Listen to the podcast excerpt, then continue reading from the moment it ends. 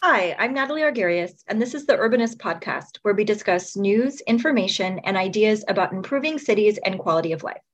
And I'm Ray Dubicki. In this week's episode, we welcome back local activist Ron Davis, who has contributed a couple articles to The Urbanist. Welcome, Ron.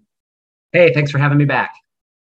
We're going to talk with Ron about a proposal from downtown businesses to start a new holiday in Seattle, a jumpstart tax holiday. What does that mean? And where does it put the city's budget? Let's find out. Stick around.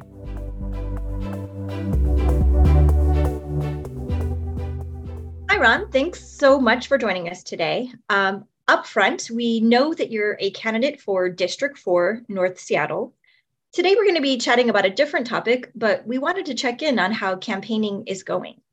Yeah, you know, thank you so much for asking. Running for city council is kind of a, a big experience, but overall going great so far lots of good endorsements. Uh, talked to maybe 800 voters gathered 50 60000 dollars in vouchers and feel like it's off to a strong start.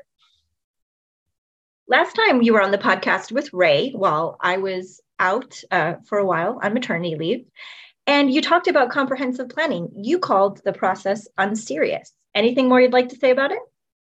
Uh, I'm still not seeing a serious alternate, uh, an, an, option six, and I have had uh, more folks in the city level deep state uh, tell me that uh, it does not seem that that the uh, the executive is interested in going beyond an option five. So I continue to be frustrated about that, and I want to see the I want to see the council push push the mayor's office to go farther. So I have to admit that with this reference to a city level um, deep state, you've really piqued my interest. And I'm hoping maybe you can bring that level of insight to today's topic, which is the Jumpstart holiday. Now, holidays on the surface tend to sound great. We love them. But there's something that's wrong with this one. Can you kind of walk us through what that is? Yeah, so this is a tax holiday. So Jumpstart is a tax. It's one of our only progressive taxes in Seattle. So, uh, what that means for those who aren't into wonky speak is most of our taxes uh, come from sales taxes and property taxes, and those tend to eat up more of the income of poor people or working class people than they do of rich people.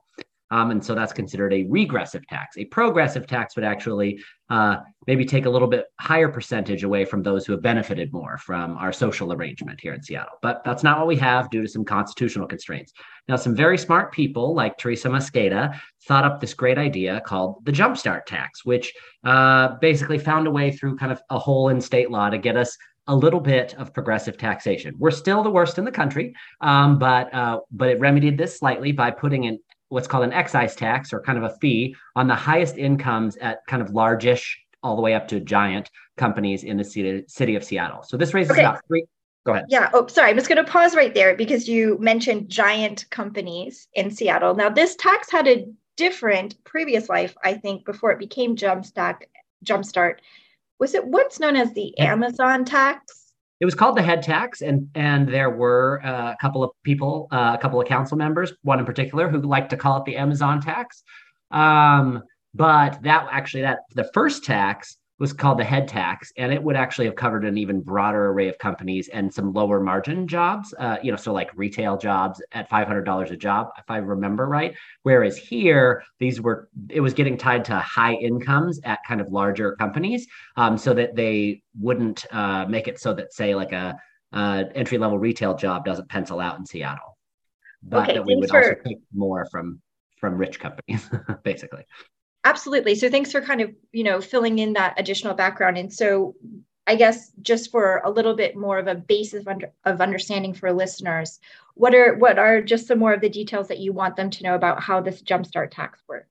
Yeah, so the tax is uh, it's a fee levied on companies. I think the companies have to make I, I, off the top of my head like eight million or something a year, um, but it's levied on uh, companies and incomes over $150,000. It starts at about 0.7%, so less than 1% of income, and it goes all the way up to the uh, vertiginous heights of 2.4% or something like that. So it's a pretty small uh, excise tax on these top incomes. But overall, it actually raises a large amount of money because we have a lot of very high paying jobs here. And so it raises, uh, it's approaching 300 million a year now. I think it's 260, 270. And so when we start talking about a holiday on that particular tax, uh, what what are they what who's pushing for a holiday and what are they asking for?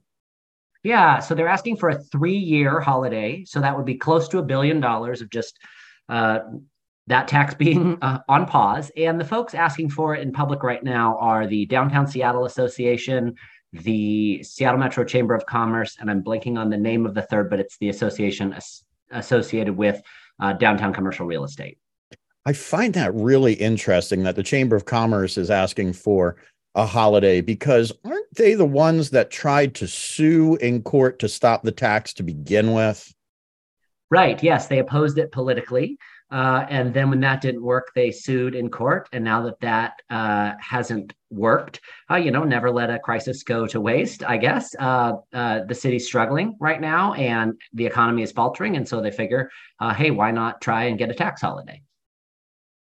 So $300 million a year in revenue is significant. What would not be getting funded if that money were to suddenly, you know, go on holiday and disappear for three years? Yeah. So just to put it in context, um, a, lot, a lot of times people talk about the size of our budget and they might include something like utilities or stuff that kind of distorts the numbers, but basically the council's working with kind of 1.5 to 1.8 billion dollars a year that they can actually designate where it goes. This is 300 million, so now you're knocking out a huge percentage. Now it would be up to the council where it goes, but a lot of that money right now goes to things like affordable housing, uh, daycare for families that can't afford it, uh, straight kind of straight into communities, directly addressing people's kind of core needs. It was also a chunk of it this year was used to actually just plug a hole in the general budget. I was going to say that this year the city it did a big uh, the jumpstart tax did a lot of heavy lifting in this year's budget because there are the straight up ideas that the jumpstart tax was going to go for, like you were saying, daycare and housing and things along those lines. But in an agreement between this year's council and the mayor, the mayor said, "Look, we will take a chunk off the top that we didn't quite expect to get." And use that to plug a budget hole now, my understanding is that budget holes are going to continue. What does taking $300 million out actually due to our budget?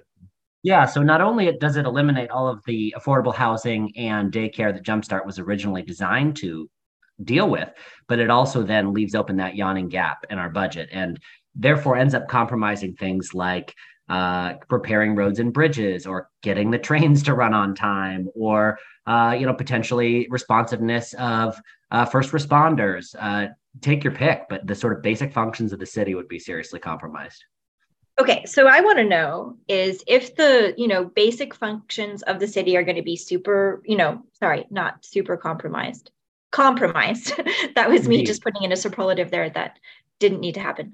Yeah, um, I'll say, Natalie, a 300 million bucks sounds super compromised yeah, to me. I, it doesn't feel over the top to me either. Yeah, yeah, yeah. Okay. It's a pretty big good. compromise. Yeah. glad, glad to hear that. Well, what do the people who are promoting this tax holiday say that we're going to get from it? Why is it worth it to do this? Yeah, they're pairing this uh, with a bunch of other ideas inside of a larger plan to revitalize downtown. And the sort of theory is hey, you know, make it cheaper to hire really great tech workers in Seattle, and somehow that will grow employment downtown. Uh, essentially, Reagan uh, Reaganite tax theory, right? I, you know, I've been hearing a lot these days of phenomenon like digital nomad, people occasionally working remotely for maybe like part of the week or most of the week particularly those who are in sectors like tech or you know anything that basically is a job that you can do on a computer with internet. Have the people who are promoting this heard about this as well? Did they live through covid or did they somehow go on a holiday? I don't know about and you know miss all of that Yes. So I mean, the idea that this would bring people back to downtown is silly, even if even if Reaganomics worked, and it doesn't. Um, and we did get a bunch more tech jobs here, and this won't generate those.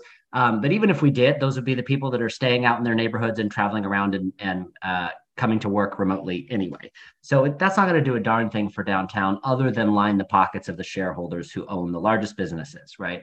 Um, it, in addition, and I, have said this sort of off the cuff, but we know that uh, tax cuts for the rich don't work. Uh, the Federal Reserve has said it doesn't help with starting businesses. There's decades of peer review that show that it doesn't actually grow the economy. The only thing it does is increase inequality. It is a the kind of tax cut that does actually nothing for the economy. So there is nothing that the community gains for this. This is only really a, a taking, right? One thing that I found interesting about the jumpstart tax to begin with is it doesn't show up on my 1040. Not that my you know tech job here is really rating as that um, as qualifying for the jumpstart tax. This particular jumpstart tax gets paid out of directly by the businesses downtown. Most uh, employees don't actually see this ever. Is that correct? True story. Yeah, think of it as kind of like working like uh, your social security tax, but the the other half that your company pays, you never see it. And so, for most people who are dealing with this, it is their checks won't actually change necessarily. We'll just see what. I mean, they will not see anything, right? This money will go back to the businesses, right? It's very unlikely to actually affect the workers. The the theory here is that right, but now businesses will be more likely to want to locate people here because they're not paying an extra one and a half percent on their salaries. But of course, this is absurd. And the reason the research ends up showing that this doesn't work is First, people hire and fire based on macroeconomic factors and trying to find the right employees to create the value they need, right? Is this person the right person to build my product?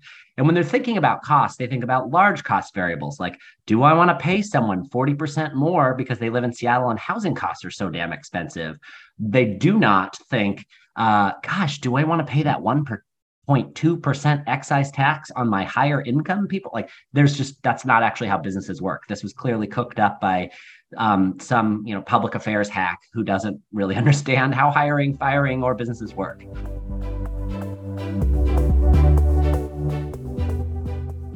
Well, we're talking money on the podcast today uh, with this whole idea of a jumpstart tax holiday.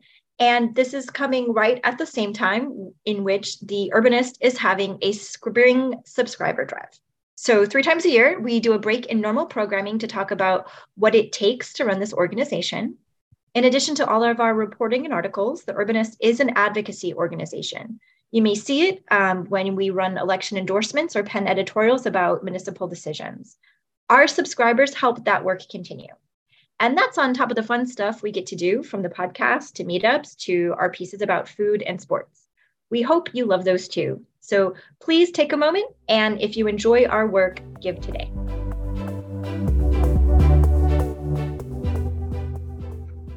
Ron Davis is here to talk about the Jumpstart tax holiday that's being proposed by a number of organizations around Seattle.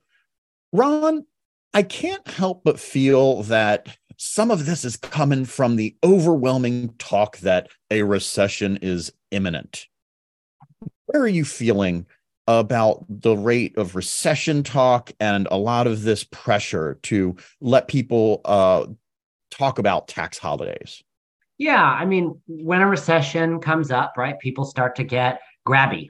And my guess is that, you know, I, like I actually happen to know that some of the leading public affairs folks in the chamber are actually divided on this topic. I know venture capital people who think this is silly. So my guess is you've got you know a couple of big ratepayers uh, or members of the chamber in the downtown seattle association that would like to just find a way to save some money and they're getting a little sticky with their fingers and they came up with this plan and they're pushing uh, pushing it through these advocacy orgs and hiding in the background.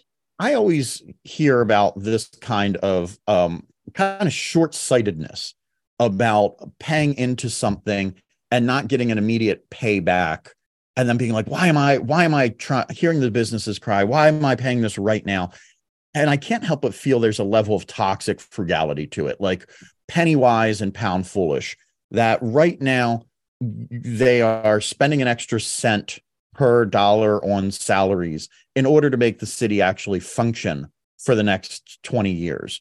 How do we confront an organization like the chamber of commerce whose real ex- existence is based on representing how how how hard businesses have it in the city.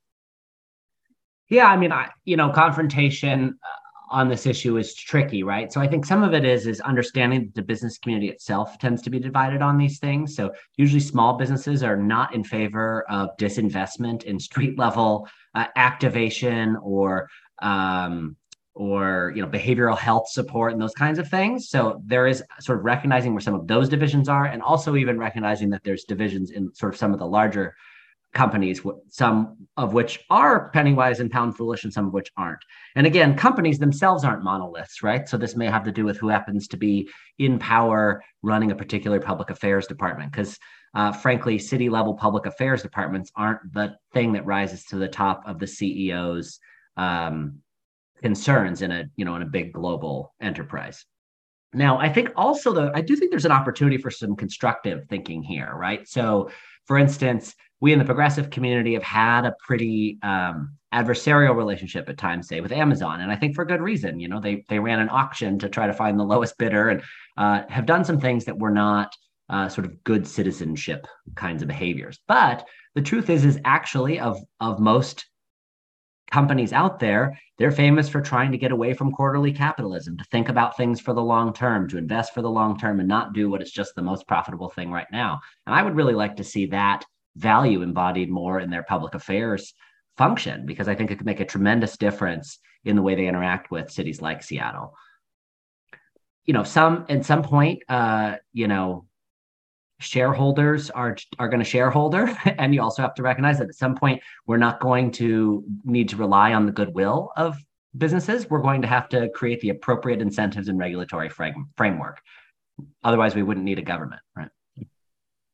So, you know, the fact that uh, the Seattle Municipal Chamber of Commerce and the Downtown Seattle Association are plugging this as a means by which we can revitalize downtown Seattle, which, you know, there's been a lot of discussion about how the pandemic changed downtown.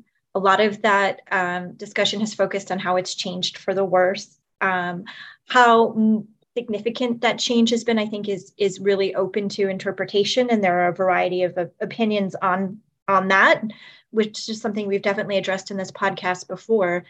Um, but I, I'm curious to know why would bringing more tech workers back to downtown be that secret ingredient for ensuring its success like what what is it about you know the the presence of the tech workers in that particular neighborhood um, that makes them so valuable that it's worth cutting 300 million dollars from our city's budget well, let me steel man it for a sec, this argument for a second. So, I mean, I don't think anything that they're positing would make it worth 300 million, but, but sort of what is so great about bringing tech workers downtown is they spend a lot of money. And the fact that they come down keeps commercial real estate prices high, and high commercial real estate prices fill up a bunch of our uh, tax coffers, right? Those are sort of the big pluses. Um, and when they're spending that money downtown, lunch eateries, et cetera. But as you noted, um, we are in a different time. Things are changing.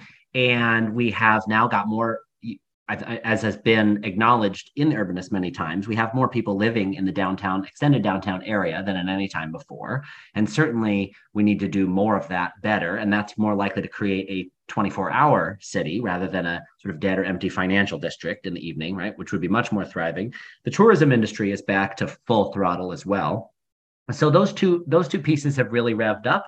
Um, but yeah, the office worker thing is lagging. And it, I suspect that the way right now we have hundreds of thousands of office workers who are not coming downtown and they're doing so by choice. So trying to nibble with a percentage or two around taxes to try to affect hiring, it, it, which science shows doesn't work, um, is probably not the way to affect that, right? So if we really, if it really is important that we get people back downtown that are tech workers, if that's the way to save the city, and I don't know that it's the only way. I think it would be great to have more of them. I, am sort of an all of the above kind of person, but it seems like making it more attractive uh, would be a good idea, right? And so that could be everything from uh, keeping it clean, uh, keeping it safe through real behavioral health support, whether that's investing in, say, the King County Crisis Care Levy this month that's coming up, or whether that's actually scaling up a behavioral health crisis response, uh, making it f- more physically attractive, you know, f- maybe uh, completing the streetcar connection um, and building more cultural attractions along it, potentially not making mistakes, unforced errors like we did along the waterfront and actually building real parks in these sorts of places.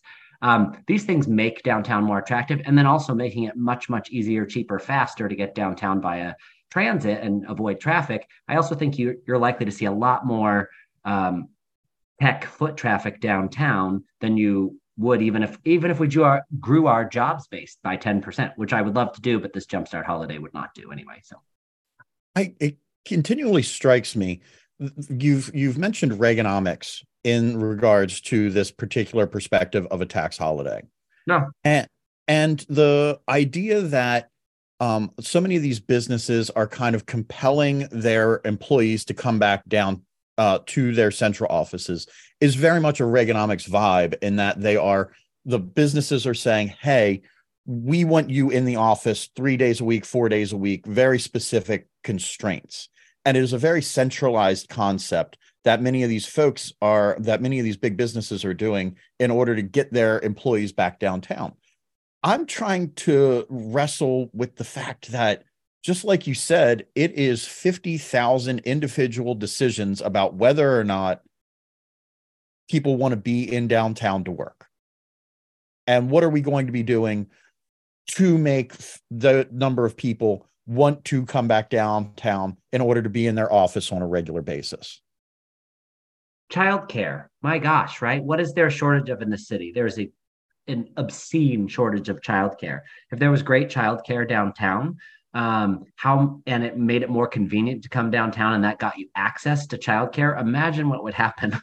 I can tell you out here in Northeast Seattle, where families are, you know, are getting on lists uh, when they're thinking about getting pregnant and things like that um, and these are many of the families that are avoiding coming downtown right now, that they would uh, they would rip their left arm off for childcare, and coming downtown would certainly be a compelling uh, lift. I'm sure that better grocery access would be, be more likely to drive people to actually live downtown. I mean, we could be very targeted about some of this and get a huge bang for our buck rather than just lighting a whole bunch of money on fire to see it drive a couple of uh, stock tickers up two or three cents. I think I think headlining with daycare is childcare is a strong move. And Jumpstart fund fund some daycare and supposed to fund a bunch of other daycare, but they're trying to put that in to cover the you know the the the gap in the budget. I mean, it's super frustrating. And I like in the I'm sure that some of this is like we're trying to establish an anchor so that whatever the progressive revenue task force does, they don't come after us. Or I have talked to some folks, and there are some folks who think it's just that there's probably a few ratepayers pushing it. Some folks that think this is just a land grab because it's opportunism, and some folks that think it's an it's a negotiating technique. Uh, one very insightful person from that world said, uh, that they believe that it's an attempt to elicit an overreactive response from the progressive community so that they can look like the responsible ones.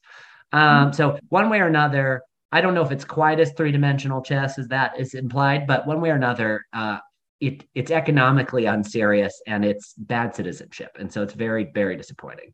I was kind of wondering if this is a backdoor austerity job. Like, we're going to make the government of Seattle wither on the vine by having a third of their budget collapse for the next three years, and we'll put the city in its place. It's very dark, yeah. right? I try to.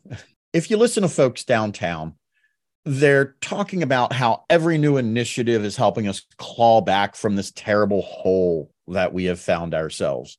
And that the pandemic has just cratered the city of Seattle. And that every new initiative, starting with the convention center, is really just to make sure that Seattle is coming back strong. Are are we in a terrible hole? I mean, is is this the worstest that we can uh, we have ever been?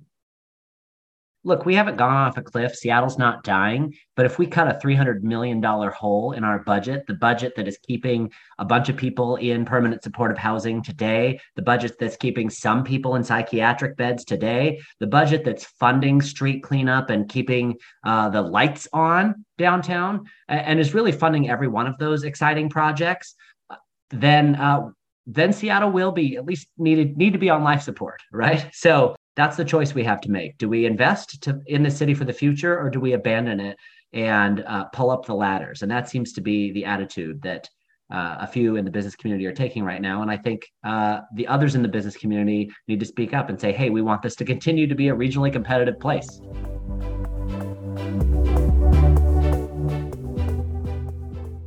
We want to remind everyone that the Urbanist Book Club is going to meet April 4th at 6 p.m., where we will talk with author Nathan Voss. Signups are at theurbanist.org slash event.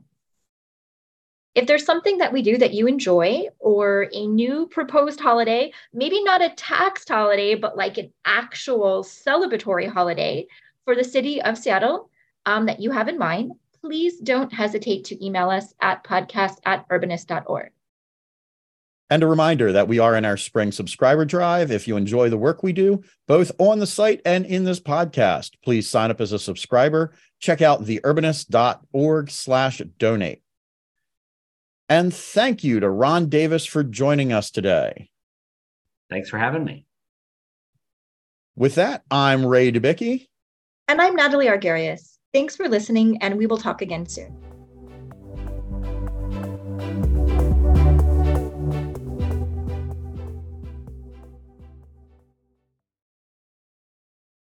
Did he say, blessed are the cheesemakers? hmm.